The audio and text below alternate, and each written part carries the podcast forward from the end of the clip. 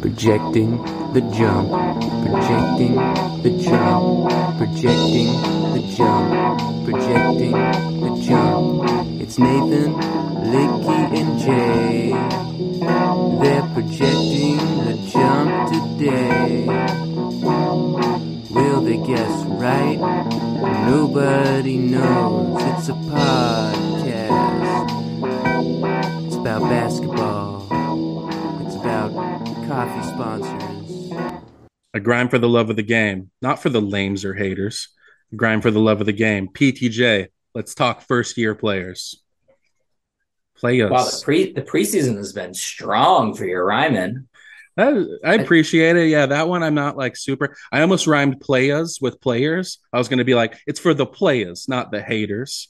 Let's talk first year players. And I backed off. Yeah, that's the nice thing about having some off days. You can kind of workshop it a little bit, and it came out strong. I can see you got some extra extra run in on that, and uh, so that's uh, that's coming in strong. It's uh, quite the uh, podcast studio you're in right now, too. By the way, You know, I looked long and hard, hard and long. Uh, to find uh, an 80 year old uh, woman's art gallery that I could record in. Uh, but I found that in Pat's Place Studio and Gallery here in Goldendale, Washington. So shout out Pat, Pat Schumann, I believe.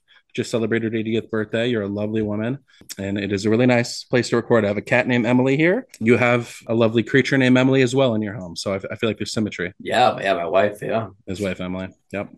Well, welcome back to projecting the jump, everybody. You know, we had a couple um, kind of summer series episodes, and we are we're getting to the nick, just in the nick of time. We're getting in for your weekend drafts here, uh, leading up to next week's season opener. Nate, can you believe how close we are? Yeah, it's kind of wild how this is uh, always sneaks up on us a little bit. Uh, our joint draft, we we had just because the scheduling had to do it a couple weeks ago, and so it's uh, which felt crazy early, and so it, it, it's kind of kind of fun now that season's actually kind of right around the corner at this point. So uh, cram in all those drafts and uh, spend every single waking hour consuming content on this and crush your drafts out there.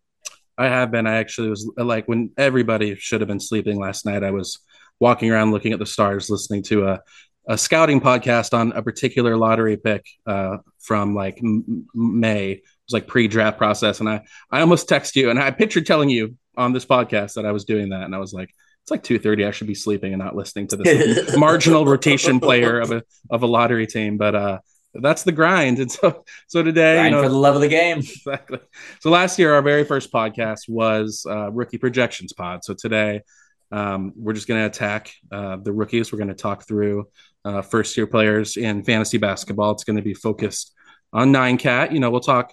Might throw on a little dynasty nugget here and there, but what we did uh, as far as research and preparing is is your basic nine cat uh, redraft league. So Nate and I went a little deeper on some players than the other. Some we uh, we touched on uh, both, but uh, I don't see any way to avoid not starting with perhaps the player with the largest fun factor in drafts. And I think the fun factor is affecting the ADP of one uh, Victor Wembanyama. I always just write down Wemby. Um, I've never written down Wembanyama before. Uh, but yeah, would you you'd say he, he's the first rookie going in, in any possible draft? Yeah. Yeah, absolutely. And it's uh uh the fun factor is is absolutely true. I feel like when it comes up to your to your spot, you throw him out there, you immediately are going to get all the chatter for it. Uh, it's much like Zion back in the day or whatever, but uh, it is he's got to be the funnest guy to to draft this year. you know, I've turned to that Zion comparison. It's funny you said that. I didn't write it down. But when I'm kind of thinking about paying the price, paying the ADP price or, you know, in an auction draft um, that you have to pay to get Wembanyama, it reminds me of how it felt that first Zion season. And I think that that kind of painted a bit of a lesson for me. I think in the past, I got seduced by wanting to be the guy that had these fun players. Um, there was one guy in particular, shout out Derek Kanatsu, in case you're listening. And we would just compete for these high upside guys, especially bigs. And I just got into that. And I think I'm starting to age a little bit. You know, I, I hang out in art studios now. Um, and yeah, it's just, it's not for me. You know, I, I, I have Wemby projected 60, 65 games is the best case scenario. Um, Gregg Popovich, Popovich is starting a second year wing at point guard already, which I'm excited about. Point Sochan. but um, if you're going to invest a second round pick, and I think that's what you got to do to get him, um, there's just a lot of risk there. Um, so I'm personally going to let others have the fun. What say you on Wemby? Yeah, it's. I guess my, my main question for you going into this, and you answered it already, was how many games are you, do you expect to get from from Wembanyama? Because if and that's the question you you need to ask yourself. If you expect to get seventy games, you should take him in the second round. I think that's a really fair thing to do. Um, I'm a little bit. I I think like you. I think uh, the Spurs are going to be taking a little bit more of the slow path on this season, uh, playing the long game. You know, he's he's coming off of. I mean, this was kind of a a pretty wild season for him, and I think they're going to be cautious with his health and he just his his overall adjustment to this. So, I think if I, I mean, you said 60, 65 games. I, I kind of have him more in the 50s. Mm-hmm. Um, so once again, I think his per game, I think his per game stats are going to be through the roof, uh, whereas totals are not going to be quite as appealing. Um, I was curious. I just wanted to go back and take a look at some of these highest hyped uh, number one overall pick guys through through history, and then take a look and see what they what they did with their first season. You know, how often would they live up to the to the hype? And so, um, can we about, can we start with Michael Olowokandi? Or sorry, to, I'm sure you were going to. oh right. I mean, I actually have a. We have a. I thought we were doing a separate pod on this. I thought we talked about the old Oda Candy revisit pod. Uh, the, the Ola uh, Candy spinoff pod. I gotta fly him ahead. Get out of here. Yeah, yeah. Him and Valanciunas, uh, just and uh, yeah, we're just great number one overall picks. But um, but I mean, so just and this is purely my list. You know, I just in my mind, look thinking back in time, um, who were the you know the most hyped number one overall picks, and specifically big men. I wanted to look at, but so was looking at Hakeem, uh, Tim Duncan, David Robinson, Yao Ming, um, you know, Greg Oden, Zion. Um, so uh, those were the, the the the guys that I had on my top of my list. I don't know if I'm missing anybody up. Sam Bowie, you missed Sam Bowie. Oh, sure. Well, he was number three overall pick or number two overall pick. So, um, doesn't quite match this particular build. Um, but you know, it, it, was first off the, the most interesting thing was going through these guys' rookie years and just having like jaw jockey, jaw dropping like uh, jealousy over like people that were playing fantasy basketball then and rostered them. Like, I mean, just the I'm not going to run through everybody, but David Robinson's rookie mm-hmm. year, he averaged 24 12 with four blocks. I mean, you're like, that's his rookie year. He was like um, 34 years old too, because he served an entire yeah. military term before coming yeah, over. Yeah. right. There, there was a lot of these guys that were older. I mean, Dave Robinson was 24, Tim Duncan 21, yeah, I mean 22. But um, it was it was interesting to look at those and, and see that more often than I was expecting. Uh, those those guys lived up to the hype. And obviously those are like those are all timers. Um, but they came in with hype. And so it was I think it was um, kind of interesting to think about with with Wemby. Um, you know, he's he averaged in the in the Adriatic League last year, um, 21-10 with three blocks. Uh, you know, so it's it's there there's precedent there. And I think uh, you know, there's, I, I, think based off of this, I guess I was, at first I was pretty skeptical about that second round pick, but the more I was digging into this, the more that I could see it. Um, it's, you know, and we saw, we saw it last year with Walker Kessler going, uh, you know, he was 64th overall, but 21st after the All Star break. Um, so you, you definitely get that. Uh, you know, I mean, most recently, the last guy last rookie that went this high was he's also a center. Uh, it was Michael Olowokandi. Oh, great, great. That's, it's yep. Uh, Carl Carl Karl-Anthony Towns uh, was the last rookie to finish in the top twenty five. So yeah. another center. So um, so long and shorts. My I feel like I'm with you. I think his I think in a per game value. I think I I see it. I think he's I kind of expect him to be in that top 30, but uh, but his totals have me a little too scared to be taking him there. Man, hearing that history that uh, history lesson kind of going back, it, it gets your gets some goosebumps going. Like it makes you want to be that guy because you know, like the person who takes them, you're not like what a sucker. You're like respect. That guy's having more fun than me. You know, like True. And for the rest of their life, they can say, you know, I had him his rookie year. exactly. You know, you mentioned Walker Kessler last year. Would he finish 21st overall, or was that the second half of the season? 21st after the All Star break. And what's interesting about that is like, you know, that he's really a three category player, Kessler. Obviously, he could lead the league in blocks this season, um, field goal percentage, and boards. Uh, but Wemby, you know, you could get the two plus blocks, uh, but you're also going to get at least a three a game. You're going to get upwards of 17 to 20 points. Uh, you're going to get a couple times. Uh, he's a total package. Uh, he can hit free throws at a you know high 70s clip. I think is uh, what we got him projected out here. Um, and then when I mentioned the 60 to 65 games, that's that's a ceiling case. I think you know if I was to project it out, I'd have it more than mid 50s like you. Um, so yeah, you really got to bake that in. But uh, I tip tip my cap. I uh, I tip open my my vitamin water to any of you who have the cojones to take Wemby in the second. That'll be fun, and I can't wait to track it.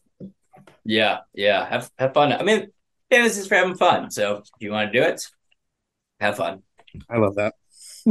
Um, then the number two pick, uh, just kind of going, not that we're necessarily going uh, straight down the line, but uh, just kind of is happening like this is, uh, well, is not Scoot Henderson, but that is actually who I'm going with. Is number th- the number third overall pick, uh, and uh, Scoot Henderson is that uh, is that somebody that you find yourself if you expect to have on any of your teams? He's definitely the number two rookie going in drafts.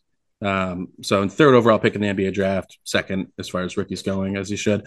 Um, no, no. Um, again, you're getting high fun factor, but in general, I think uh, as a as a guiding principle when I'm building out teams, um, the rookie guards in particular, uh, even when they're special, even when they're elite, it can be really rough sledding, uh, especially in the first half of the season. Um, you know, recently uh, we had Jalen Green, who still hasn't figured out his efficiency, uh, but I believe you know you had him his, his rookie year, right? And uh, just trying to ride that out as long as you could, and it just it's painful. Um, I don't think Scoot Henderson's going to be that bad as he attacks the rack. Um, but yeah, I you know I think um, he has a ADP of 97. Uh, his Yahoo uh, preseason rank is 108, which isn't isn't bad. I think it's good value. Um, but yeah, I I'm I'm kind of passing on him. I haven't found myself chomping at, at the bit to get him, um, but I, I don't mind where he's going. Um, I just I think I'll leave the the low efficiency, high scoring guards uh, for others. I'd be more interested in his backcourt mate, um, who's just going a couple rounds prior, and that's Anthony Simon. So uh, I'm excited to watch him play. But uh, as far as nine cats redraft leagues, uh, he's not that high on my list. What yeah, about you? I think You- Are I you think you're- capable of being objective here? I have to ask you first. Yeah, I, I think in this case, absolutely. I mean, there's no expectations as far as the Blazers go. Um, you know, I mean, I think the you brought up Jalen Green, who's the kind of the natural comparison. Um, you know, both coming from the G League Ignite, both being top three picks. Um, you know, high flying guards. So it's kind of curious to see how these uh, G League Ignite stars stats were translating because you know obviously college uh college stats are all over the board and it's kind of hard to get a read on it there's different conferences and positions but uh so and it's a small sample size just because the g league ignite is a pretty young thing but um but just for comparison's sake uh jalen green you know his last season in the g league ignite uh he averaged 18 4 and 3 his rookie year he averaged 17 4 and 3 so uh in this that particular case, it was kind of right across the board. Um, what did we see from Scoots last year? I mean, he was obviously two years in that program. Um, his two years ago, he put up bigger numbers. Last year, he was they kind of asked him to be a little bit more facilitator to kind of build that um, part of his game a little bit. Right. So some of his numbers took a little dip, but his assist numbers went up quite a bit. Um, but he averaged 17, 5, and 7. Um, you know, on poor, you know, poor shooting, lots of turnovers, but uh, but those are pretty big Westbrooky numbers, really. You hit the nail on Um, the head there. Yeah, I think stylistically and fantasy game wise, that's uh, what Russell Westbrook's a pretty pretty close outline comp for him. early, Yeah. early Westbrook. right? I mean, Westbrook's rookie year, he averaged 15, 5, and 5. Um, I wouldn't be shocked to see to see Scoot do the same thing. Mhm. Um, I mean, I think he's gonna be kind of given the keys to the offense pretty much. They're the Blazers do have a fair amount of mouths to feed as far as guys that um kind of expect to be playing that that alpha number one role. I think uh one you I think there's a there's four guys on that team that kind of expect to be the number one guy on it. So that'll be kind of interesting to see how that plays out. Yeah. Um, but like you said, I think really what we're what you're probably going to get with Scoot is these really fat box scores. Uh, you know, I think he's going to fill up the rebounds, the the assists, the points, but then you're going to have to weather weather massive turnovers and poor efficiency, um, no threes. So I think it can. I think it can work. I think it can definitely work for specific builds. Um, it- you know, especially it can work with big man build, or if you're already punting, you know, maybe you have a Luka or you have a Giannis, and you're already punting uh, three throws and turnovers. Yeah. Maybe, maybe it's a really good guy to look for, but I don't think it's uh, I don't think it's a lock for every build. I think he he's going to hurt uh, a number of different uh, types of teams. Totally. You hit the nail on the head. If you can absorb it into your build, it's a really fun pick in that range. I just don't think he offers a nine cat skill set that I'm afraid to miss out on. Um, you know, I think there are other guys who are going to give you popcorn numbers like that. But the fun factor is through the roof. In our auction draft, uh, shout out Odin Speen. Um, you know, as soon as he drafted him for 11 bucks, he just typed into the chat, fun. and I was like, yeah, I was like, that is the main, that's the main thing you're getting with him, and it's going to be fun. Um, but yeah, I love I think- how into the fu- the fun we are with this uh so far with this pod. We're pro fun here. We love fun. Um, and what's more fun than the Detroit Pistons? I'm, if you'll allow it, I'm anxious to talk about it. No, maybe twenty eight other teams, but go on. I'm anxious to talk about a Thompson twin. Um, because these are guys, uh, fantasy profile wise, that I, I am excited about, um, at values that I'm excited about. Uh, so Azor Thompson, is that how we're doing that? Az- Azor, I thought it was a, a SAR. Asar, yeah, Azor, Asar Thompson, yeah. Um, so his rank in ADP on Yahoo, um, or just like smack, just kissing each other. A rank of 132. His ADP is 134. Uh, but obviously, that's taking into account a lot of casual leagues, public leagues, stuff like that. Um, his rotation role uh, is looking strong. You know, I give it a four out of five on a grading scale. Uh, I think he's Yeah. going to start out the gate. I think they're Mhm. committed to him. His fantasy profile, defensive stats. You know, the upside I think might be un- unmatched among rookies Yeah. not named Wemby. Um, you know the uh, the counting stats as well. There's a lot of upside there. Uh, the summer league stats uh, jumped off the page. You got 14 points, 10 rebounds, three assists, two blocks, and two steals a game. That's exciting. That's exciting Yeah. playing along Cade Cunningham, man. Uh, I think it's going to lend well to his like athletic slasher profile. Um, relative to ADP, he's my favorite rookie. Uh, but we got to pump the brakes. We see the ADP, like I said, at 134. Uh, so he went. I did a kind of competitive draft with some industry folks, uh, some folks um, who uh, kind of came across over Twitter, um, work for um, Rotoballer. Um, and so there's some some heads in there pretty experienced. He went at the first pick of the seventh round. Um, Whoa! And like, yeah, just trying he- to make a point. Yeah, exactly. They just want to be the guy to be like, I'm in on him all the way. I'm, I'm more in than you. and so that's the sort of stuff you see. You know, you went ahead of you went ahead of Jerami Grant, you went ahead of Tyler Herro, went ahead of Kyle Kuzma. So that felt really aggressive. Uh, but I wouldn't let him fall past the tenth round at this point, and I think the ninth uh, might be the safe spot for him um, if you really want to get him. But yeah, he's one he's one of these like charging up the board hipster dra- hipster picks. Uh, the people are, are want to be higher on than the other guy. Yeah, so it's like you know you're playing that game as a kid and you put your hand. Uh, so yeah, once he went, I was like, okay, cool, like no problem. I'll just let the value fall here. But uh, but yeah, I grabbed him in our auction when it ended. Um, I was able to plug him in. Um, I was happy to grab him. But uh, but yeah, what are you seeing um, out of him, out of the uh, Thompson twin in Detroit? Um, how do you feel about him? And then if you wanted to touch on, uh, if you want to touch on the other Thompson twin too, we'd we'd love to hear that too.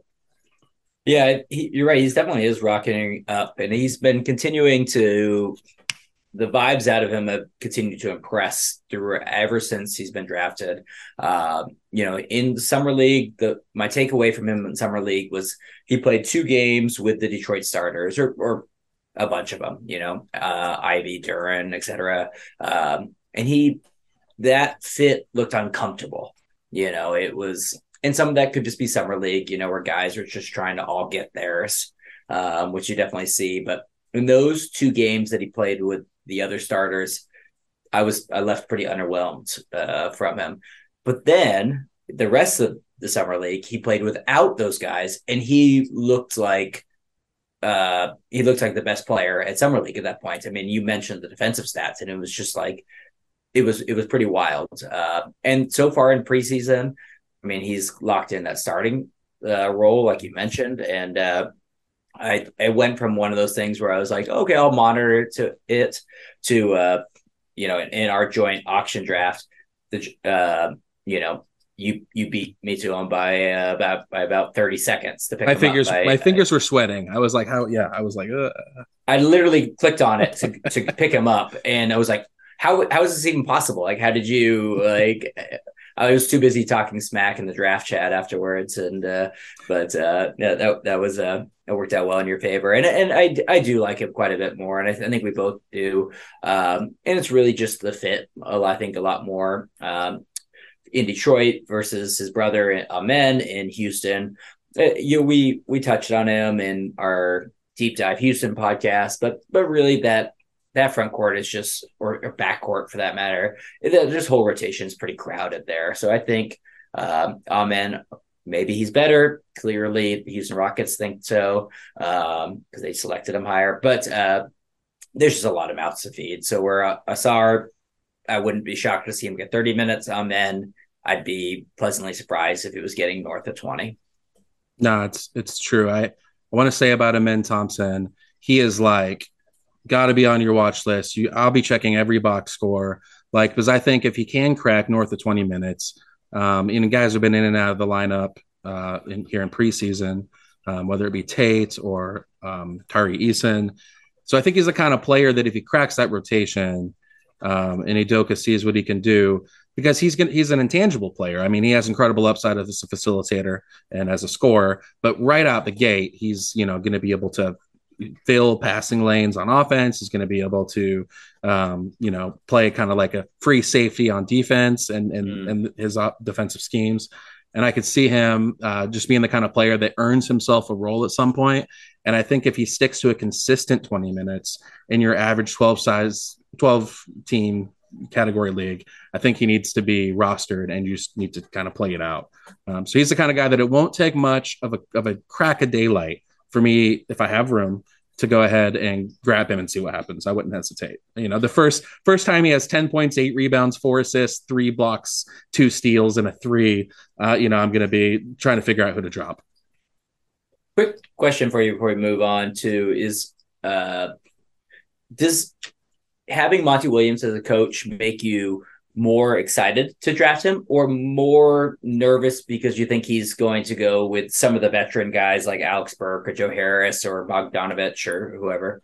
It's a good question. I think it's a really good sign that he came out and declared uh, that he the, the Ausar Thompson's going to be starting uh, Ausar. Um, and yeah, that's that's a great sign because you know I think that it, he just doesn't. Ha- it's a totally different situation than he had in Phoenix um, I would have to go back and look at some of the teams he had in New Orleans. Um, I think they were vet- veteran laden, like Chris Paul. Was he the coach way back when they had like uh, uh, Jamaal Magloire and uh, David West? Mm. Um, but I feel like he's never had a, a totally mm-hmm. like young rebuilding roster before, and he's a smart coach. I don't think he's like a Steve Clifford, like you know, shout out Steve Clifford, but I think he's going to um, cater to the roster he has, and he won't fall into because you know, they gave him that giant contract, uh, one of the largest contracts for a head coach of all time. Uh, I don't think he's going to be as timid as um, Dwane Casey and think he has to play. You know, Cory Joseph's not on the roster anymore, but you know the veterans, you know, just to try to keep his job. I think he's smarter than that. He has you know a long leash, and so I'm not nearly as worried I guess the best way to answer the question is I'm not nearly as worried um, about Thompson in Detroit as I would be if Dwane Casey was still the coach. That's fair. Yeah. That's fair. Um, so moving on, you you were talking about how we're into the fun factor this year, um, and the funnest thing that I can think of is uh, is to start your morning off with some good Steel Bridge coffee. Mm. Um, Steel Bridge coffee, locally roasted, uh, fair trade, organic coffee. Um, head over to steelbridgecoffee.com backslash PTJ. Um, check out their offers. It's a great deal. You get four pounds of coffee and you can select some really, really dynamite basketball cards. And uh, it's uh it's it's a it's definitely the funnest way I can think of to start the day. And I think it's would be quite a bit funner than uh, starting off the morning with Steve Kil- Steve Clifford as your coach. Um, don't you? I mean, I can't imagine Brandon Miller's waking up being like, "Oh, this is great having Steve Clifford here." I, I guarantee that Steve Clifford drinks Folgers. yeah, he probably does. He probably drinks it out of a styrofoam cup that he gets at the like at the gas station on the way in. which is cool. That that that's actually cool. Um, Yeah, I guess so. Like, yeah, it's it doubles as his like dip spit like canister later in the day. So that's uh that's something, you know, reduce, reuse. Um, but yeah, I mean Brandon Miller, is there any chance he so he's I imagine he's sitting on a lot of uh he probably just missed out on getting drafted in most leagues. So he's kind of sitting there. I know Yahoo has him projected fairly high. So I think I'm guessing in most leagues he's staring at you right post draft, um, screaming to be picked up. Um, Yahoo suggestions or ESPN suggestions or are uh, um, encouraging Suggesting. you to do that. Yeah, is there uh, is there a scale of one to ten? How enticed are you to just take a flyer on him for a week or two? well, it's interesting you say that. So in our our league, uh, I, th- I believe it's seventy one percent rostered. I checked this morning. At this point, it was sixty-eight. It is up to seventy one. Really? Oh wow. Okay, that's high. Yeah, so he's he's among the highest players on, in our particular shared league uh, that's available. Uh, in a draft that I had mentioned earlier, that those rosters are much deeper. Uh, you start two point guards on the guard, two shooting guards, uh, t- two small forwards, two power forwards, and then another forward spot, two centers. Um, so it's much deeper. So actually, I I did draft uh, Brandon Miller recently. Um, I so I'll just start with his rank right now is 177. His ADP is 131. I think that discrepancy uh, could have a little bit with points leagues and Yahoo uh, driving that because he's a Mhm. better points leagues player. Um, Good point. uh, but yeah, I'm not jumping out of my chair to to, to draft him, uh, but I think he could do worse than taking a shot on him uh, in the last rounds of your drafts.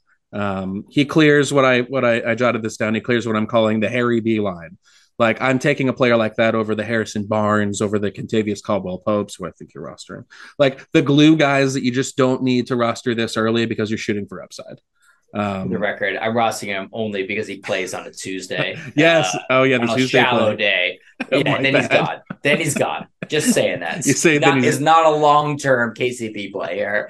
You heard you heard it correctly. Natron Clean said then he's God. That's what I heard. Anyways, I took him in round 14. Um, so yeah, I think most likely that could turn into a streaming spot in a league of our size, a shallower 12 team league, but the deeper leagues, I think his upside is worth giving some time. Uh, I believe he shot three of 12 today. So you're going to have to absorb that. Um, had some defensive stats. So the efficiency is going to be a little rough. Um, but yeah, I, I, I want to give it. I'd like to give it a month, uh, kind of see where it's at. Um, and I think he's fun in the later rounds, but I'm not particularly excited about him.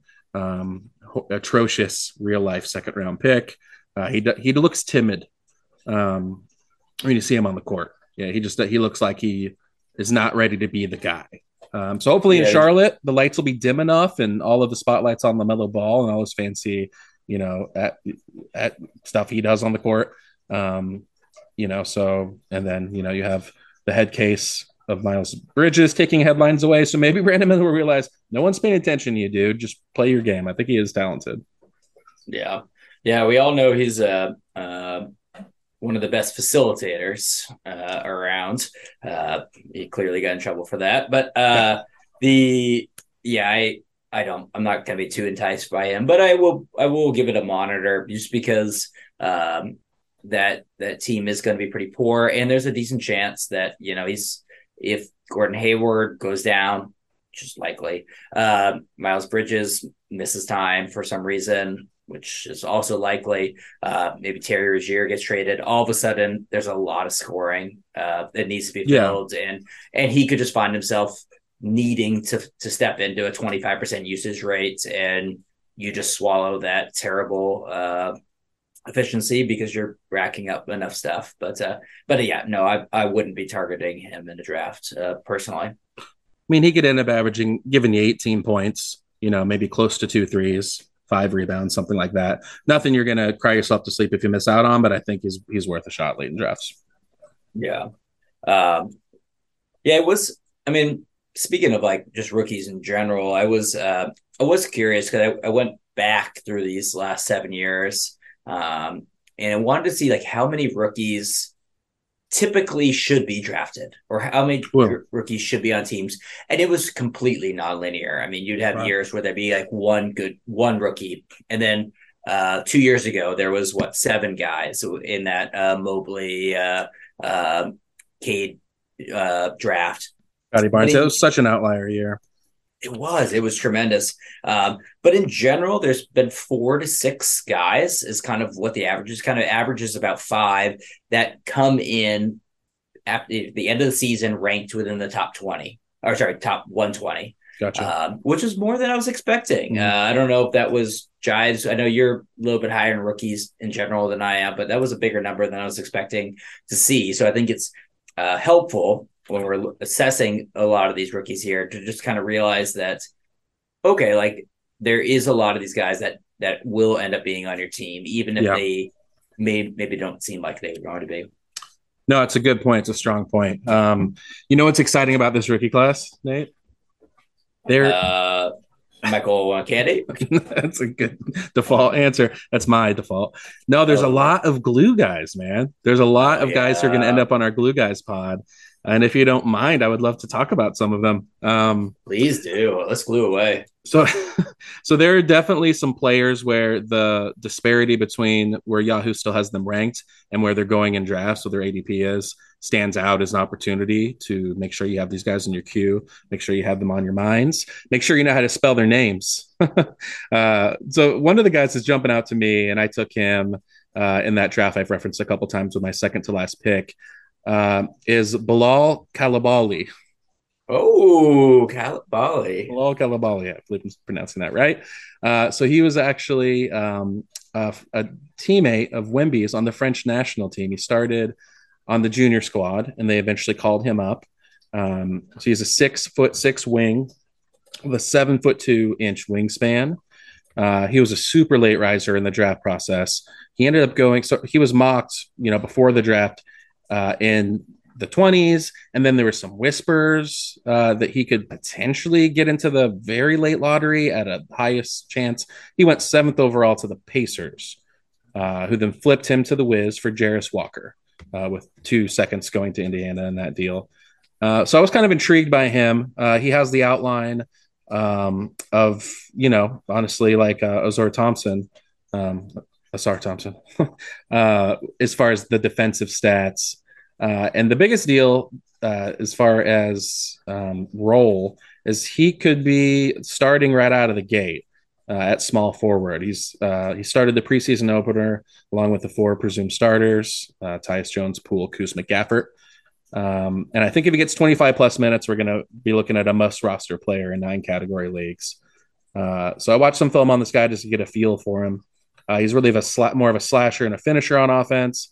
He did average nearly five free throw attempts in 30 minutes over four summer league games, which shows he can get to the cup, get contact, get to the line. Um, he was sneaky good in the pick and roll as a decision maker and a ball handler. Uh, he's not really good at finding cutters or shooters, uh, but out of the pick and roll, he has a little creativity. So I think long term, um, he could become a decent passer. He needs to improve as a shooter. Um, and attacking the lane, he can get tunnel vision a little bit. Um, so he's he needs to rein that in a little bit. But it's the defensive stats. Listen to listen to these two mm. the, the, the combination here. So in, in, summer league he had uh, two steals but nine blocks. Uh, but in three preseason games he had three blocks and ten steals.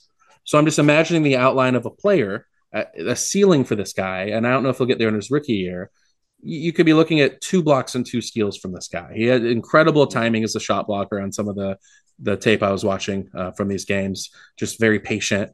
Um, so yeah, I'm, I'm intrigued, really intrigued. Um, so talking about range and drafts, I took him at pick 179 of that 12 team category league. It was last Friday. Um, so about round 15, second to last pick. And I went back and looked. So I took him one pick after Sadiq Bey, and right after went Jonathan Kuminga. It was a similar upside shot. Um, mm. But again, I mean, this guy could be starting. Uh, he's been a steady riser. Um, he went from 15% to 18% just in the last couple days. So again, I'm taking him over veterans like Harrison Barnes, Quentin Grimes, Kelly Oubre's of the world. Um, oh, Kelly Oubre shot. Over the Oubre, wow. I'm just I'm looking to take shots on guys that might have a sizable role. Um, and we can see what we have from him, and then we can kick him to the curb. Honestly, he's the rookie version uh, of Rocco, who's there's been some mm. there's mm-hmm. been some you know reports that he might start. He has started uh, at power forward in some of the preseason games. So I look at him like that. If he ends up as the opening night starter, I'm going to give him a month, uh, especially on a deeper roster. So I'd say around round 13, look for this guy. Look for uh, Bilal Cal- Coulibaly. Oh, oh, that's a fun one. I was hoping that you were going to bring him up because uh, uh, he has been shooting up, and we know Washington is a really thin team, um, and they're definitely going to be in need of defense. Uh, so yeah, you could definitely see him getting started and just kind of uh, uh, you know, kind of, they got to figure out what they what they what they have with them, and and like, uh, what do they care? They don't need like a lot of teams might send them to the G to League. Exactly. I mean, they have the ultimate tank tank weapon in your Jordan Poole, who could lead the league in scoring and lead his team to 22 wins, and that's going to be fun for fantasy. Um, but yeah, I think on a lot of teams, this guy wouldn't even crack the rotation. But uh, honestly, I wouldn't be surprised if he was their starting small forward.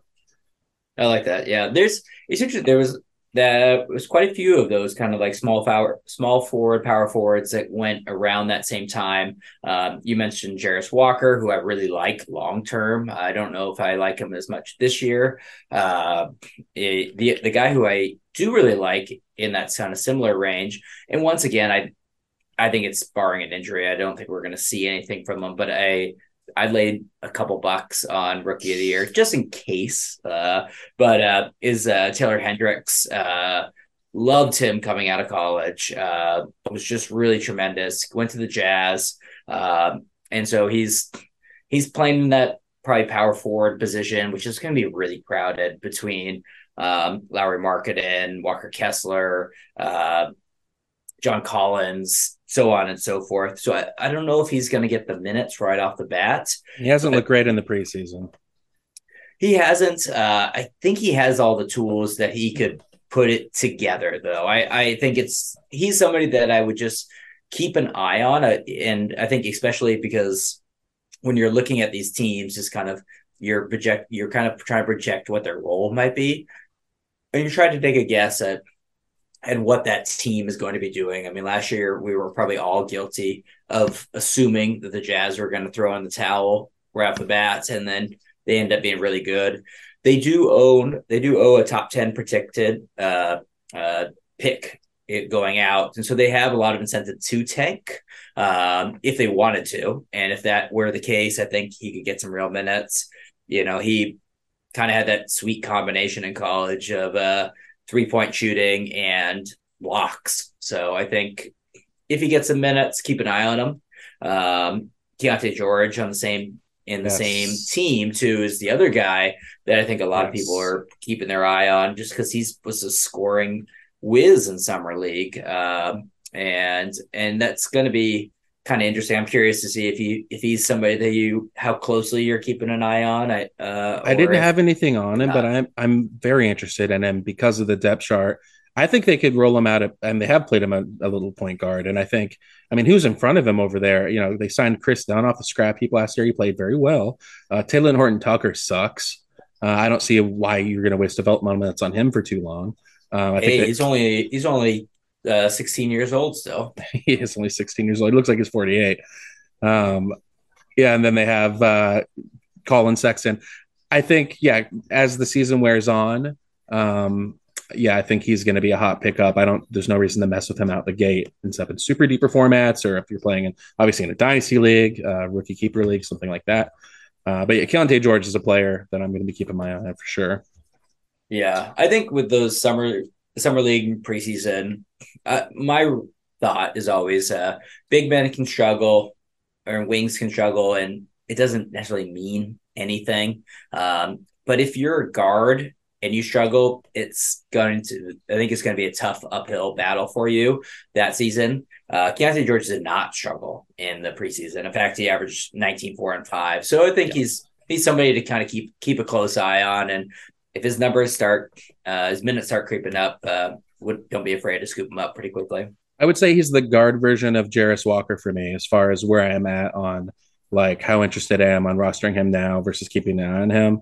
Um, mm. we'll, we'll, touch on him real quick. I know you threw him out. Um, we talked about um, uh, Coulibaly. Um, but yeah, he's he's got a rank of 225, ADP of 144 on Yahoo. He shot up from 10% to 23 over the past seven days. And the mm. reason I, I, like him is because it's really clear to keep an eye on his on his path to minutes. You know, he has a realistic shot, uh, shot to start at power forward at some point. He only has uh, Obi Toppin in his way, and I and I like Obi Toppin in that offense. And I do not. Right. I mean, I, I didn't end up getting him anywhere. I didn't feel the need. I wasn't pressed. I, it turns out people like some people in every room like him a little more than me, so he's not really my guy at this point. Uh, I offensively, I think he could be interesting, but um, I don't think long term uh, that Carlisle's going to uh, play him 30 plus minutes when he has this defensive minded rookie. Um, very friendly nine cat profile here. Um, you know, I think if he can get the starters minutes and get north of 25 minutes a game, the outline I have for him 12 points, five boards, two dimes, potential for a block and a steal, and maybe half a three or so. So mm-hmm. if you ha- if you have him now, it could be a little frustrating to hold it first as a rookie. Uh, you know, Carlisle famously doesn't just roll rookies out the gate unless if their uh, name's Andrew Nembhard. Um, but yeah, in deeper formats, man, I'd be patient with them. Uh, shallow leagues uh, as a watch list city uh, candidate. But yeah, Jarace Walker, I'd say, is similar to Keyonte George in that, you know, it wouldn't take as much as people think for him to all of a sudden be super relevant uh, before we, you know, even hit the new year. Yeah. Yeah. I think that's pretty good uh, analysis of that situation. there's one glaring omission to this list, and I'm fine not to talk about it. But there's another. I was wondering if I knew you were going to bring him up. I I'm, was I was going to, but uh, I mean, like it's it's. I, I was going to say it earlier when you said this. The second when you said Scoot was the second highest drafted uh, of in fantasy of these rookies, but it's not. It's Chet Holmgren, um, and Chet I actually prefer uh, for his ADP more than I prefer anybody else. Uh, Wemby Scoots, I think I think you're basically going to be getting ninety percent of what Wemby gives you.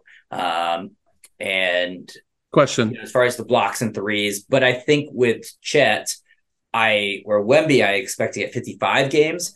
I I'm expecting to get north of seventy with Chet. Are you? I am. Yeah. Was that going to be your question? No, I just want to throw. Out. I'm trying to get like a baseline for for who you would rather who you would draft Chet over because of where I've been seeing him go in drafts. Mm, mm-hmm. Say you need a you haven't drafted a big guy yet. Who are you taking um, if Chet Holmgren and Miles Turner are both on the board?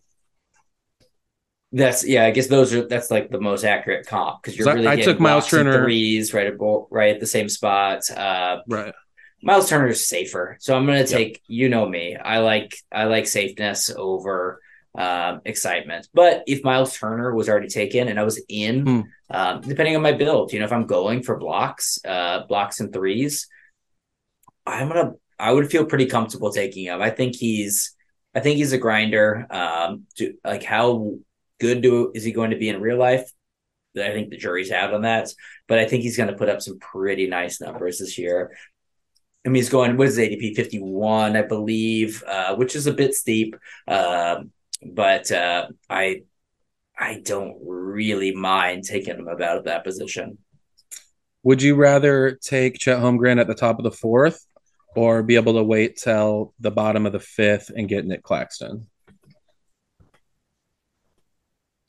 Uh, now that's a really good question. I, I, yeah, I guess if there's a round discrepancy, I mean, I'm gonna, I would rather wait and take Nick Claxton because once again he's a sure thing. But I think if they're going in the same round the, around the same picks. I do prefer Chet over him. I have him ranked higher than Nick Claxton. Um, yeah, yeah. in my in my personal rankings.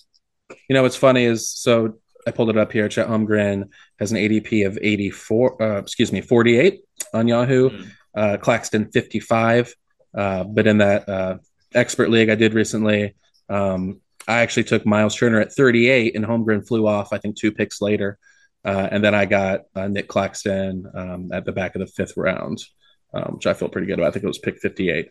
but if you look at straight up ADP, um, Claxton is 50th ranked player. Chet Holmgren's the 51st, and they're going seven picks apart. But there's always someone willing to reach on Chet in your drafts. And no, I mean, I, I do. I love his profile. Obviously, I if you know, if you listened to the podcast last year, you know me at all. You know that I don't uh, roster uh, Zombie Sonics. That's just uh, kind of my. I, I try to keep up on it as much as I can and get an idea of the rotation, and you know just hope that you know, so, someone gets traded at some point. You know, actually, I did. I took the Bronco Jalen Williams in a best ball draft on underdog today, and I thought to myself, that just stays in the cabinet. That's fine. I'm, you know, it didn't feel very good. You know, I kind of felt a little queasy about it, but he was just the best value on the board, and I had to do that. But um, but yeah, I mean, Chet Holmgren's fascinating. He's a fascinating prospect. It's just uh, the stat profile is is very very unique and enticing for nine cat.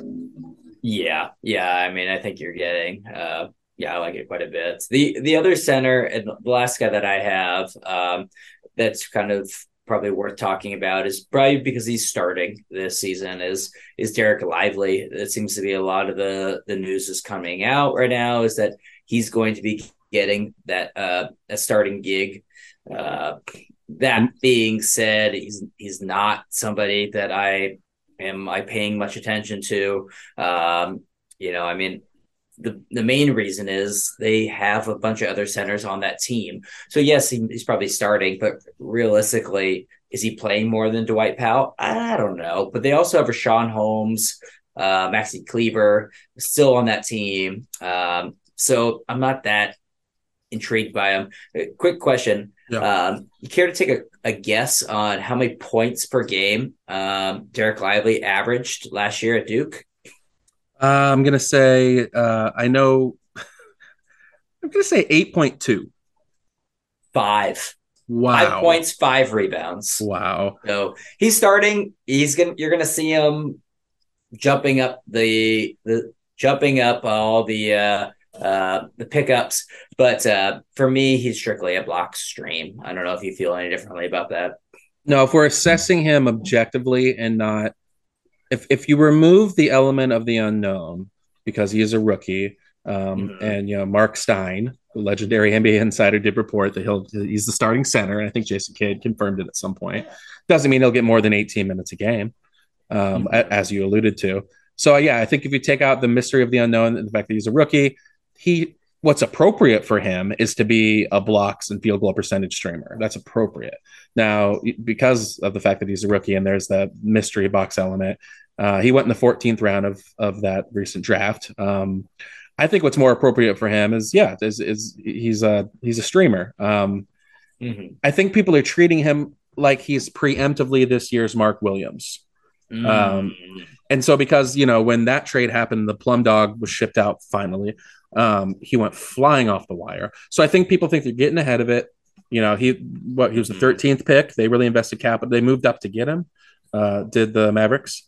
Yeah, but his numbers are very modest outside of the two blocks a game. Um, so you know, I, I like blocks, but I think sometimes we overvalue it a little bit. It's just one of nine categories. Um, so yeah, I think there's scarcity in blocks, but there's a lot more guys who can block shots this this year in general in fantasy. And I don't have like a graph or anything written down, but I but you know I feel like blocks are not as hard to come by maybe as they have been in the past. So you know, I'm much more interested in taking a shot on Jarace Walker than Dereck Lively, for instance.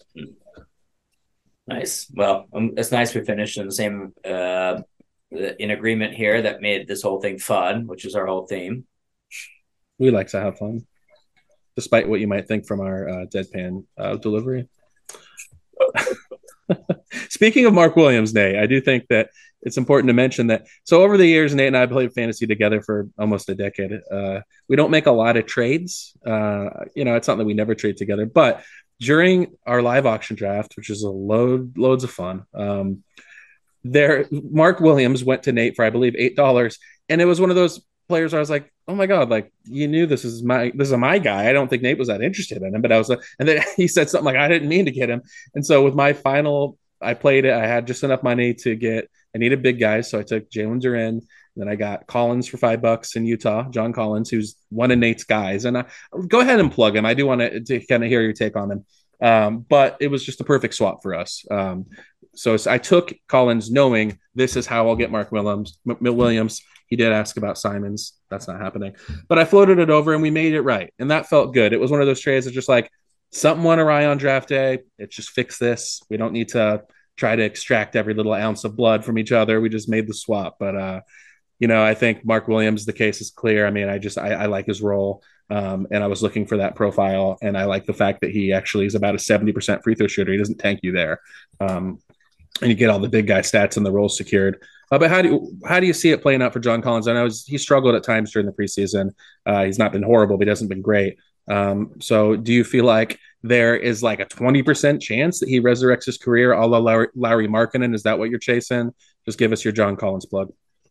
What is the most? Uh, I'm first off, I've never done a, a trade preseason before. Right. That's not your uh, style uh, at all. You play way it's close. Not to- anybody's. It's not anybody's style. Like how many trades get happen uh, happen before the season starts? It's, yeah. a, a very weird thing, and it was yeah. like you mentioned. There was like so little back and forth. In fact, like yeah, I, I offered you a trade and you offered it back, and I went, yeah, yeah, well, good, that's fine. Like it's just really, I guess what it is is uh Mark Williams is like one of your guys, and I'm not nearly as high on him. I think he is going to be good. Um, his pat his pathway is really is really great. Um, I just saw that I just think that the ceiling on John Collins is quite a bit higher. Um, and and so I was willing to take a, a, that swing at that point.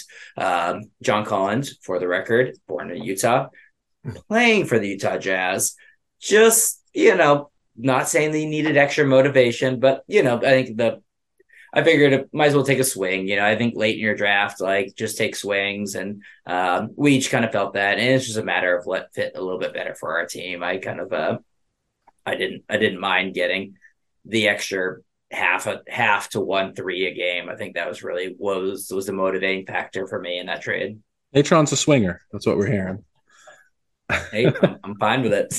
hey, we want to uh, before we get out of here, uh, we want to introduce uh, a new segment which we came up with just in the five minutes that we talked before we hit record. Uh, Nate is a futures man. Uh, I, I, dabble. I enjoy keeping an eye on the market, but I think uh, for as long as I can remember, Nate has always had his finger on the pulse of NBA futures, especially teams over unders, stuff like that. So, so what do you like? And can you give the people a couple of uh, of a choice picks? And do you have a name for the segment?